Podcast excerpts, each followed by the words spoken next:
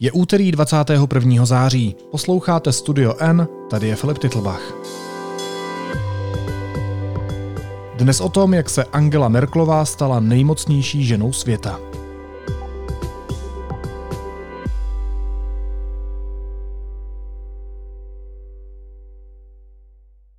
Zugleich habe ich das sichere Gefühl, dass es heute an der Zeit ist, ein neues Kapitel aufzuschlagen, denn wir alle stehen in der Zeit und für mich ist es heute an der Zeit, Ihnen folgende Entscheidung mitzuteilen.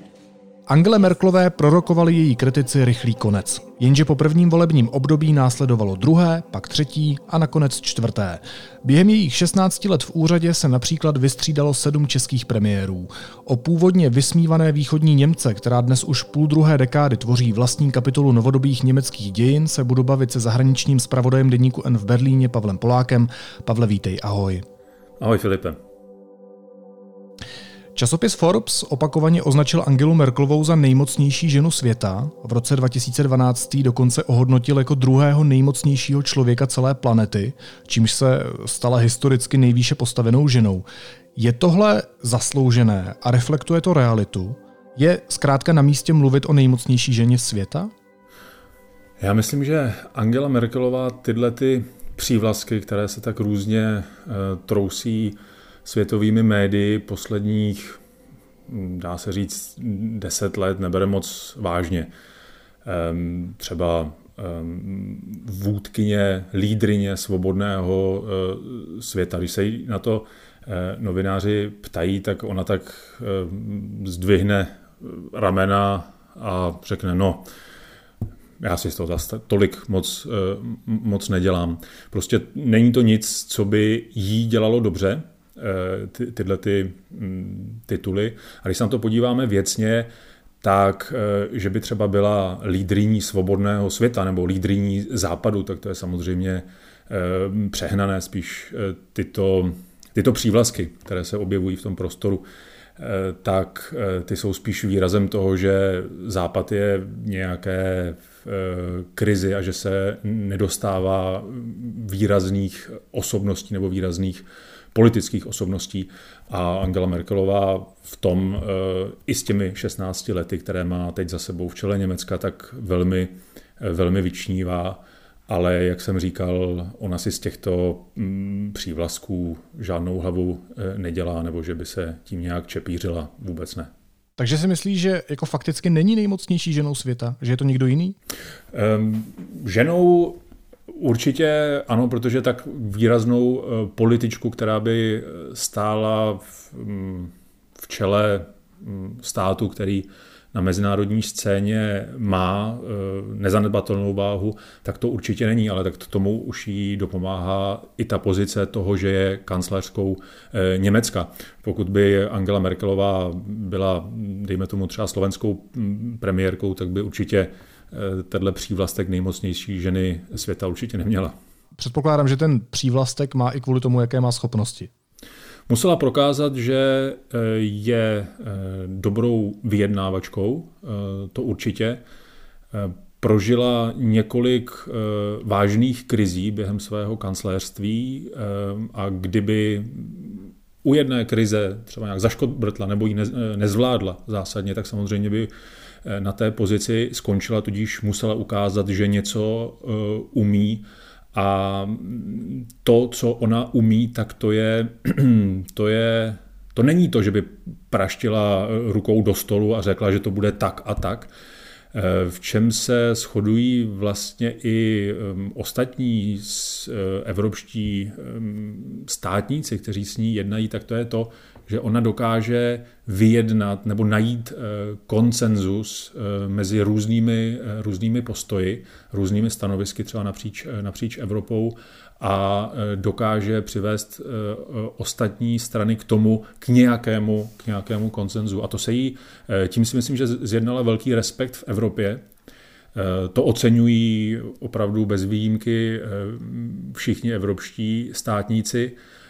V některých krizích to třeba k velkým výsledkům nepřispělo. Když se podíváme třeba na eh, konflikt na Ukrajině, tak ta situace se od roku 2014 nezlepšila, naopak je ta situace zmražená a neposouvá se vpřed, ale Eh, zvládla finanční krizi, zvládla krizi eurozóny, samozřejmě na to můžeme mít různé, různé pohledy, ale ve výsledku je to tak, že eh, eurozóna je o něco zintegrovanější, než, eh, než byla, nerozpadla se, což se hm, předvídalo nebo věštilo z různých skleněných koulí té doby, zvládla, anebo i přečkala potom krizi migrační, což byla její nejvážnější politická eh, krize, kterou její kancléřství zažilo. A ona to vše eh, eh, přestála. To myslím si, že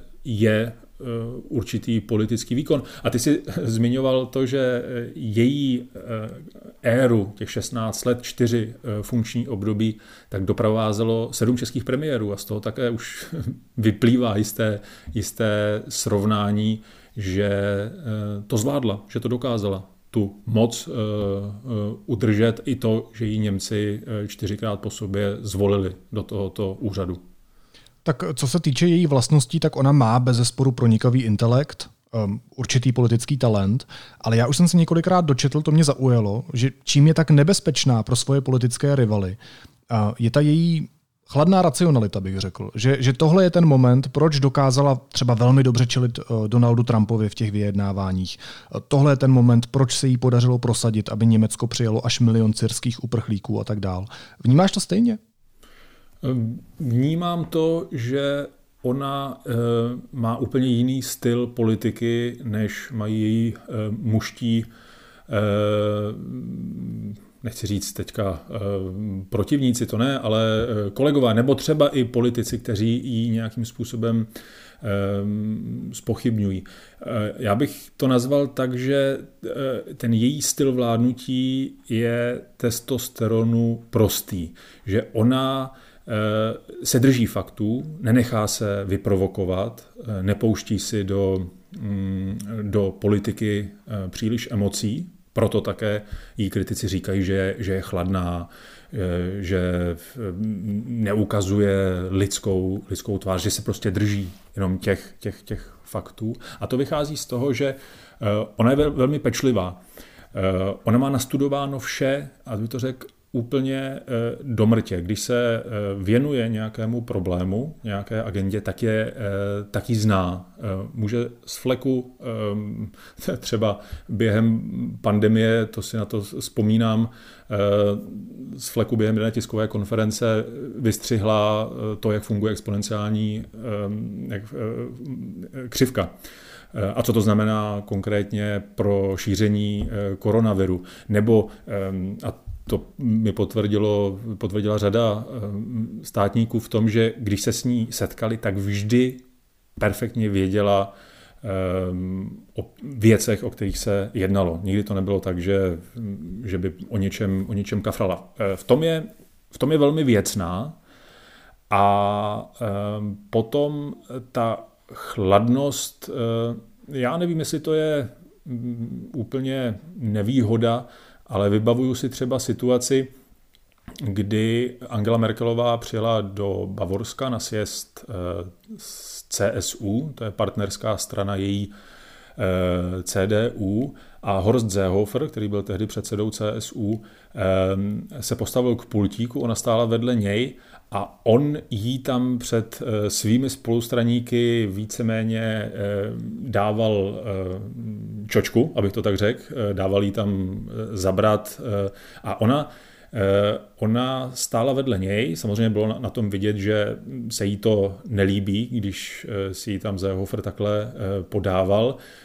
Potom se sebrala, odjela ale nikdy, nikdy to tomu Zéhofrovi eh, nemělo jako zapotřebí vrátit a pouze potom v té um, každodenní politice, nebo když se potom oba střetli ohledně transitní nebo ohledně um, transitních center um, pro uprchlíky, kteří, měli, kteří putovali do Německa, tak tam potom ukázala uh, sílu a tam v podstatě toho Zéhofra um, jakoby pokořila ale ne tím, že by mu chtěla dát něco sežrat, ale ve věcné hádce, nebo ne ve věcné hádce, ve věcné nějaké při se prostě prosadila jako ta, eh, jako ta silnější. A to myslím právě třeba tím testosteronu prostý, že ona eh, eh, tam nemá to, že by musela nějak excelovat, že by potřebovala exhibovat. Nic takového. A já si myslím, že to je spíš výhoda. Zvlášť v tom světě politiky, který dnes je ve světě mm, Trumpů a různých politických exhibicionistů. Když si před chvílí zmiňoval migrační krizi, tak pojďme si připomenout jeden z jejich asi nejslavnějších výroků. Wir haben so vieles geschafft, wir schaffen das. Wir schaffen das und wo uns etwas im Wege steht, muss es überwunden werden. Wir schaffen das, to zvládneme. Proč se do novodobé historie zapsal právě tenhle výrok? On ten výrok už řekl přední um, tehdy koaliční uh, šéf koaliční SPD Zigmar Gabriel, také řekl, my to zvládneme, wir schaffen das. Eh, nicméně eh, ten výrok se přilepil potom až na Merkelovou eh, z pochopitelných důvodů. Ona je kancléřka a pokud Německo stálo před výzvou toho, jak zpracovat ten nápor těch více než milion uprchlíků, kteří přišli do Německa, tak samozřejmě Eh, se hodně posuzuje to, zda to Německo zvládne nebo nezvládne. A ona eh, řekla větu, kterou chtěla vyjádřit eh, jisté odhodlání nebo vyjádřit optimismus, že Německo je dost silná země, stejně tak jako občanská společnost dost silná na to, aby tuto situaci zvládla. Nicméně ta věta se jí neustále vracela ve všech situacích, kdy se zdálo, že to Německo nezvládá, když přišly různé teroristické útoky, eh, kdy ta situace byla těžká. A Angela Merkelová potom od této věty eh, ustoupila. Řekla, že, eh, že jí myslela jako povzbuzení, nicméně uvědomí toho, co všechno následovalo a co ta věta způsobila a že se v podstatě instrumentalizovala jako nějaký byč proti ní tak eh, by tu větu už eh, nezopakovala.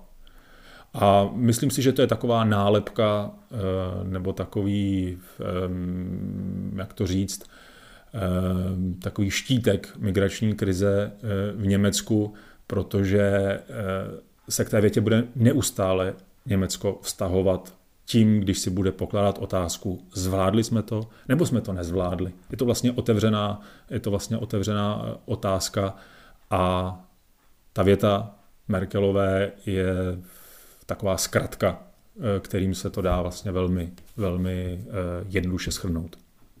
Já si v téhle souvislosti ještě vzpomínám na ikonické selfiečko syrského imigranta Anase Modamanyho, který se s kancléřkou Merklovou vyfotil před uprchlickým táborem v berlínské Špandavě, eh, tuším v roce 2015, před 6 lety. To taky oběhlo svět.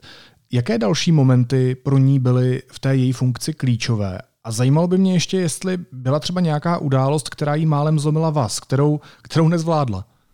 Ona má uh, talent uh, věci uh, vysedět.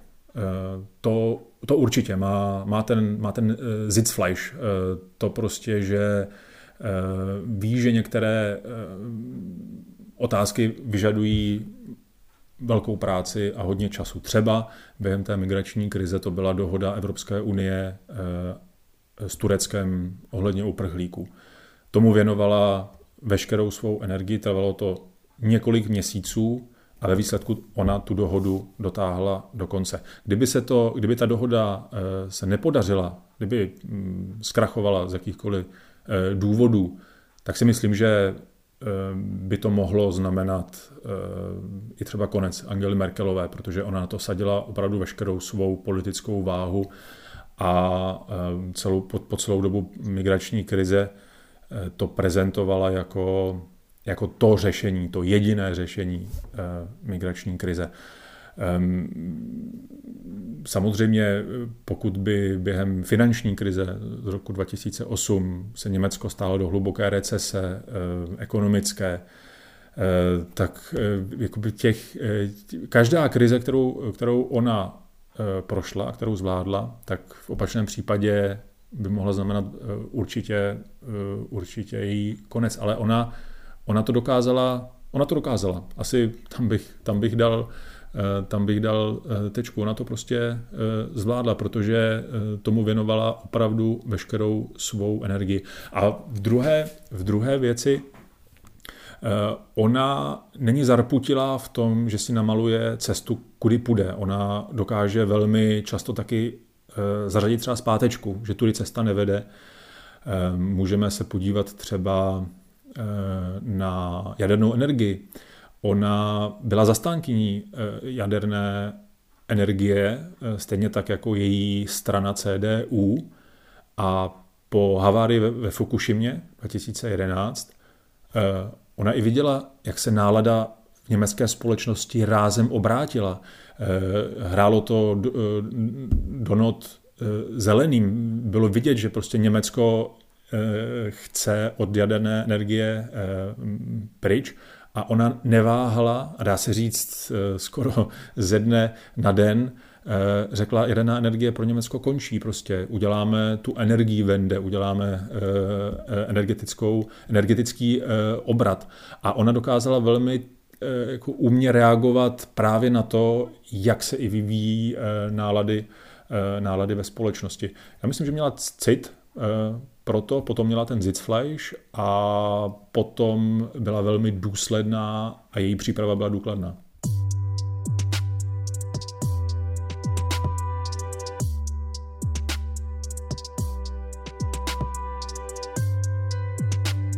Pojďme se jednou otázkou vrátit do minulosti. Ona se Angela Merklová stala spolkovou kancléřkou v roce 2005. Proč se jí na začátku její politické kariéry vysmívali? Proč si její kritici mysleli, že zase vlastně rychle skončí? Tak ono za ní e, moc nebylo. Ona, než se stala kancléřkou, tak e, byla šéfkou poslaneckého klubu e, konzervativců v Bundestagu, byla předsedkyní e, CDU, Nicméně eh, i ve straně se jí moc nedůvěřovalo, třeba v roce 2002, pokud se eh, nepletu, při volbách ona, ona ustoupila eh, Edmundu Štojbrovi, tehdejšímu předsedovi CSU, a přenechala mu kandidaturu na kancléře za CDU a CSU, protože bylo vidět, že strana za ní ani moc tolik, tolik nestojí a ona mu, ona mu tu kandidaturu přenechala. Eh, Stoiber mm, se neprosadil proti eh, Gerhardu Schröderovi, eh, prohrál a ona do té volby šla až v roce 2005, protože mm, byla předsedkyní CDU, ale také se moc nevěřilo, že by, že by ty volby mohla vyhrát výrazně. A zvítězila v těch volbách o kousek, porazila SPD a Gerharda Schrödera, ale ani Gerhard Schröder eh, nevěřil v to, že by Angela Merkelová byla schopná eh, eh, sestavit většinovou koaliční vládu a v té televizní debatě v roce 2005 říkal,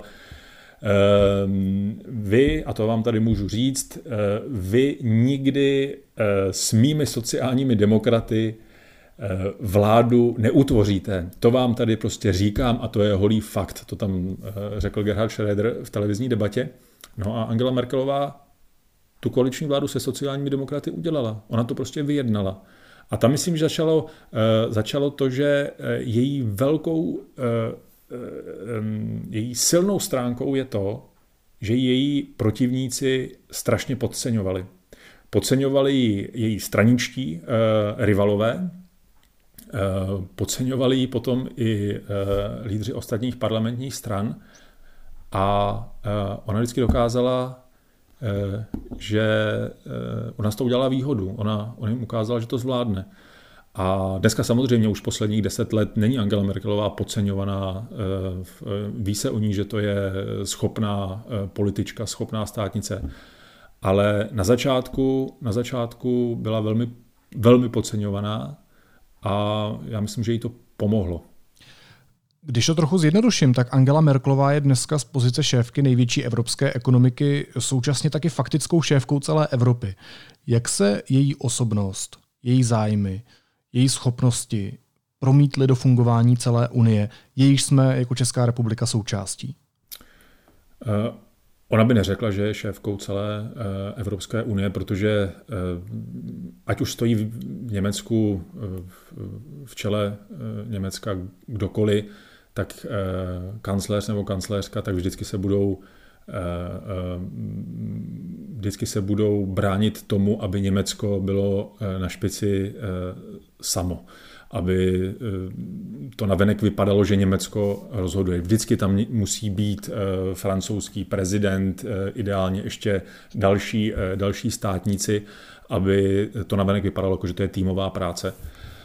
A jak se Evropská unie proměnila za, za vlády Angely Merkelové, tak já si myslím, že v první řadě eh, ona se neproměnila. Evropská unie eh, neprošla zásadními reformami a Angela Merkelová nebyla tou, která by ty reformy se snažila eh, prosazovat, která by i položila, dejme tomu, svou politickou budoucnost kvůli těmto reformám na stůl.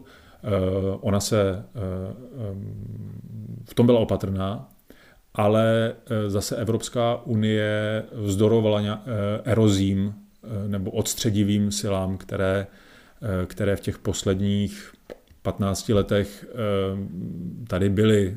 Máme tady různé nacionalistické odstředivé síly, byl tady Brexit, byla tady krize právě eurozóny, odchod, možný odchod Řecka z eurozóny, třeba i Eh, později třeba z Evropské unie, těch, těch, eh, eh, těch, té, té entropie v, v Evropské unii je hodně a ona odchází čela Německa, z kancelářství a Evropa stále drží pohromadě. A samozřejmě to může znít jako málo, že toho není moc a a můžeme se na to dívat také jako na velký úspěch. Ale je pravda, že její ambicí nebylo eh, Evropu, Evropskou unii reformovat, ale eh, za Evropanku, za mm, přesvědčenou Evropanku se Angela Merkelová považovala v každém případě. Německu se samozřejmě ani teď nevyhýbají různé krize. Není to jenom ta současná covidová, ale ještě nedávno musela Angela Merkelová řešit Brexit, jak se říkal, musí čelit různým eh, xenofobním a nacionalistickým náladám. Daří se jí ty krize zvládat i v posledních letech a měsících, anebo ta její podpora klesá? To je zvláštní věc, když se třeba v Česku mluví o tom, že jí klesá podpora. Eh, protože Angela Merkelová, kdybychom se podívali na její eh, oblíbenost eh, v těch posledních 16 letech, tak ona nikdy neklesla pod 40-45% což na české poměry, kdyby kterýkoliv premiér měl takovou oblíbenost mezi, mezi, mezi občany, tak by musel být strašně šťastný. A když se ptal na ty poslední léta, tak eh, obliba Angely Merkelové v Německu rostla eh, a to v, eh, zvláště během, mm, během pandemie, kdy um, ona byla tím, koho Němci tak trochu potřebují, abych to tak řekl, tím, kdo, je, mm, kdo k ním promluví, kdo je uklidní, kdo jim řekne, že to bude dobré, pokud se budeme všichni snažit a bylo to vidět vlastně i na, ona měla vlastně rekordní eh, um, popularitu, měla právě teďka v posledních, eh, v posledních dvou nebo půl druhého roku. A to je, to můžeme přičíst tomu, jak Angela Merkelová tu koronavirovou pandemii v Německu zvládala. Německo sadilo na opatrnost, princip předběžné opatrnosti a to bylo něco, co s německou veřejností rezonovalo. No a proč tedy odchází? Proč se rozhodla, že ukončí svoji politickou kariéru, když má podporu silnou? Eh, ona řekla, že, eh, že přišel čas, že na čase po 16 letech eh, odejít. Jednak myslím, že demokracii nedělá dobře, pokud pokud je v čele státu někdo v, eh, skoro dvě dekády, myslím, že demokracie žije eh, z obměny a že je, to, že je to správně, že to vidí i ona sama. Potom je to také únava, ten, ten zápřah, který měla ve funkci kancelářky, je myslím, že nepředstavitelný, že to je opravdu velký zápřah. A ona nekomentuje to, co bude dělat poté, až z té politiky odejde. Ona řekla, že Eh, že to nebude politika, že ten její další život bude eh, jiný, ale zatím neprozradila, eh, jaký a myslím si, že i z lidského hlediska, že je prostě si chce, si chce odpočinout. Ono je, jestli se, jestli dobře počítám, narozená v roce 54, takže 67 let, ta energie asi už není, není tolik a chce si odpočinout.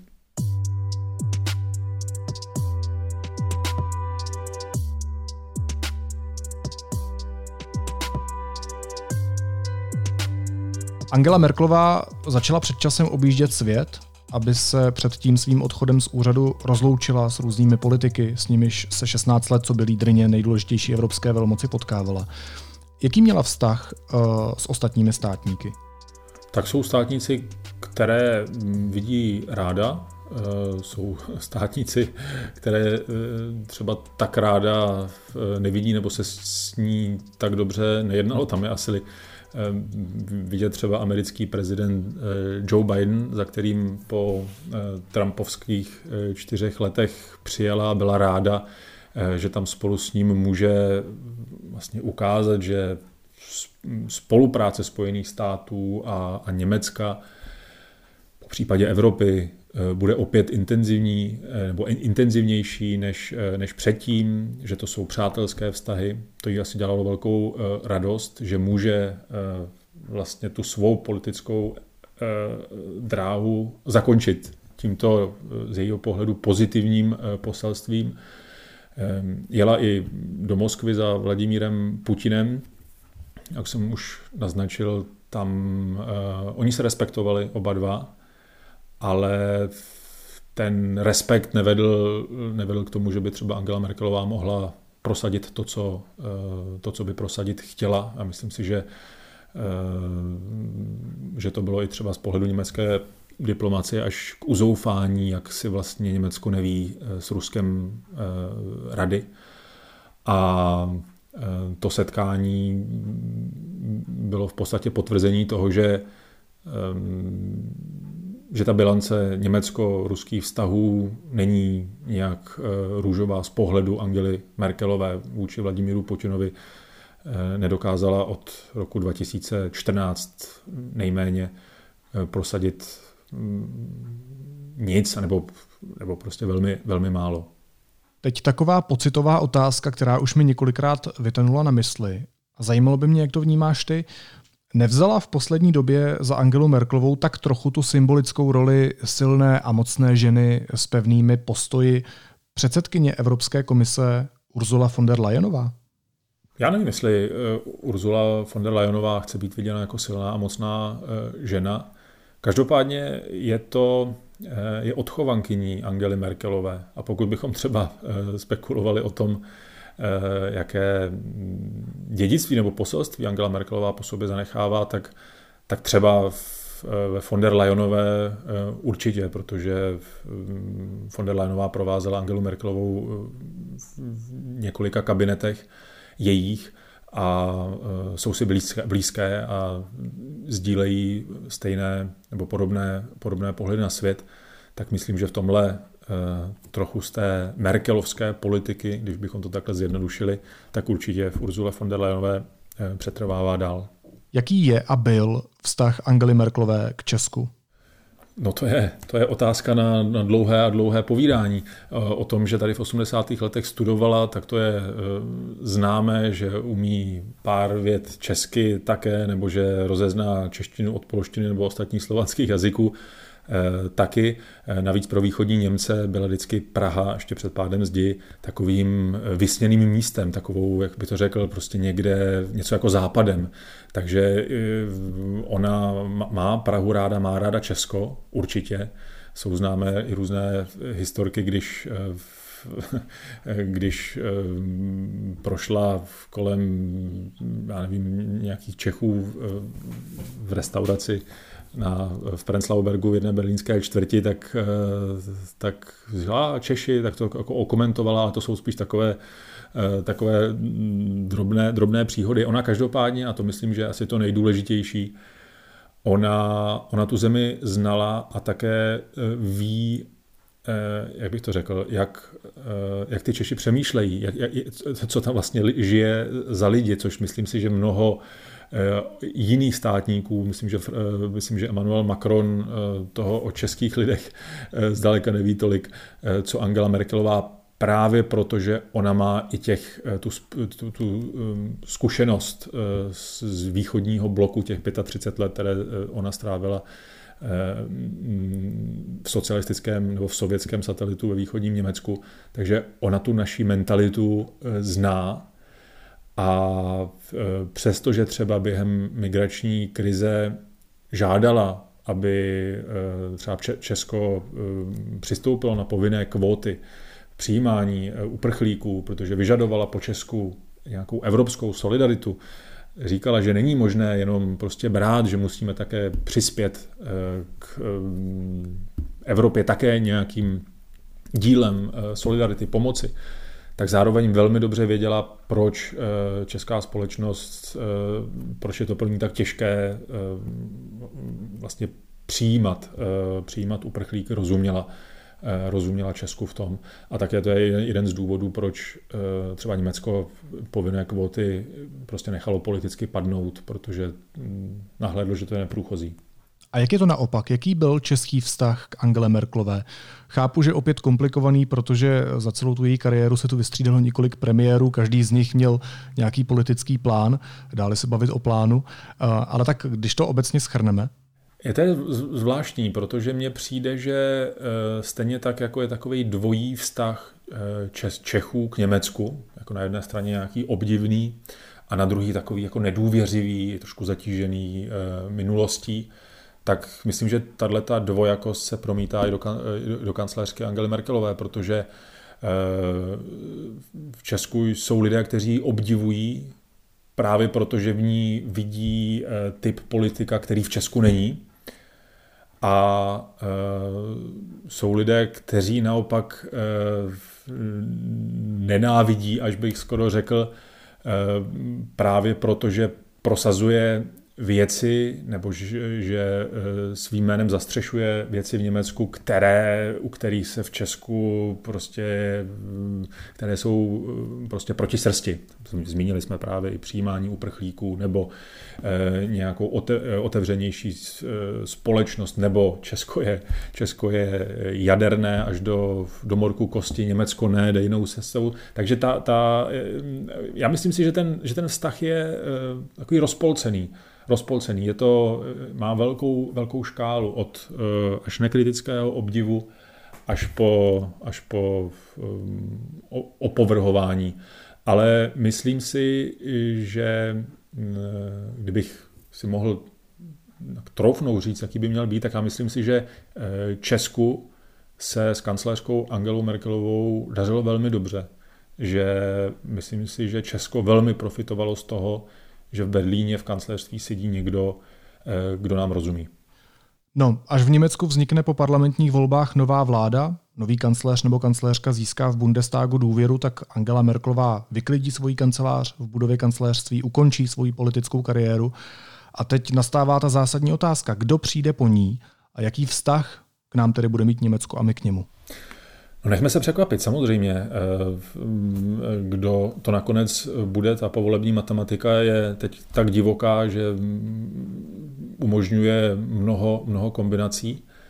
Ale jedna věc je naprosto eh, jistá. Eh, příští kancléřem bude někdo, kdo se narodil v západním Německu a kdo tu zkušenost z toho východního bloku nemá. A myslím si, že pro takového, typ, eh, takového politika je to, co je na východ od Německa takovou eh, neznámou, neznámou zemí. To myslím si, že, že, bude, že bude patrné, že to prostě nebude, že střední Evropa nebude tou prioritou, která třeba byla pro Angelu Merkelovou. Bude to pro nás problém, nebo se s tím smíříme? No, záleží na tom, jak se k tomu česká politika postaví. Česko má dlouhodobě zájem o intenzivní vztahy s Německem z mnoha důvodů a myslím si, že ta ambice spolupracovat s Německem mm, úzce je Záleží na tom, jak na tyto ambice Německo zareaguje. Samozřejmě, že to není úplně o rovné hře. Německo eh, hraje o několik, o několik eh, eh, soutěží, soutěží výš, výše, nicméně vždycky mělo zájem na dobrých vztazích s Českem, na tom, aby Sasko mělo dobré vztahy s Českem, aby Bavorsko mělo dobré vztahy s Českem a myslím, že tohle bude určitě, určitě pokračovat. Já neočekávám zásadní zhoršení vztahu, vůbec ne. Ty česko-německé vztahy se dlouhodobě vyvíjejí eh, dobře. Ehm, politici často říkají, že ty vztahy jsou eh, tak dobré, jako ještě nikdy nebyly a to ti politici rozhodně nelžou. A myslím si, že ten trend není úplně eh, zvratitelný tím, že že v Berlíně bude kancléřem někdo ze západního Německa, to určitě ne. Říká zahraniční zpravodaj deníku N v Berlíně Pavel Polák. Pavle, moc děkuji za tvoje poznatky, za tvoji analýzu a měj se moc hezky. Ahoj. Filipe, díky, že jsi mě pozval. A teď už jsou na řadě zprávy, které by vás dneska neměly minout. Prezident Miloš Zeman zůstává hospitalizovaný v ústřední vojenské nemocnici v pražských Střešovicích. Nemocnici opustí nejdříve zítra. Deníku N to potvrdila mluvčí nemocnice Jitka Zinke. Státní zástupce Jaroslav Šaroch by měl o návrhu policie na podání obžaloby v kauze Čapí hnízdo rozhodnout do jednoho měsíce. Lhůtu dostal od šéfa městského státního zastupitelství v Praze. Informuje o tom Česká televize. Evropský soud pro lidská práva rozhodl, že je Rusko odpovědné za vraždu Alexandra Litviněnka. Bývalý agent ruských tajných služeb KGB a FSB a pozdější kritik Kremlu byl v roce 2006 ve Velké Británii otráven radioaktivním poloniem. Rusko vinu vždy odmítalo. Šéfka Mezinárodního měnového fondu popírá, že pod tlakem Pekingu zmanipulovala rating Číny ve Světové bance. Nezávislé vyšetřování ale tvrdí opak. Závažná obvinění doprovázejí výpovědi o psychologickém teroru podřízených. A britské ministerstvo zahraničí si předvolalo ruského velvyslance v souvislosti s obviněním Denise Sergejeva. Jde o třetího Rusa podezřelého z účasti na pokusu o vraždu bývalého ruského agenta Skripala.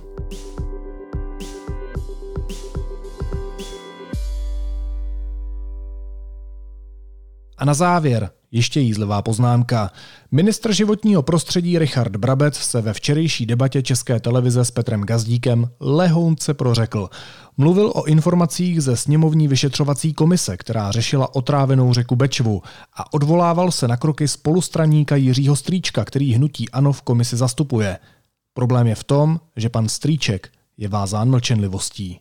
Komise k tomu nepřihlédla, vyšetřovací napsala si tam svoji verzi, která jí prostě jde tak, jak ji chce slyšet. Bohužel to vůbec většinově. není pravda. Pan Strýček, ale nemůžete popřít, pane Gazdíku, že pan Strýček tam chtěl doplňovat některé věci, které byly prokazatelné, třeba měření, kyanidu a tak dále. A komise to neodhlasovala. Jak vy to víte, Proč? pane ministře, když to jednání komise je neveřejné, pan Strýček vám to určitě nezděloval, co tam chtěl nebo nechtěl doplňovat protože prostě to takhle je. A vy jste... Jo, tak to. Vy... Takže tak to je. Takže pan Strýček porušil mlčenlivost, co, se, co, co v komisi navrhoval. Protože nikdo neví, kdo, kdo z těch částí textu tam co navrhl.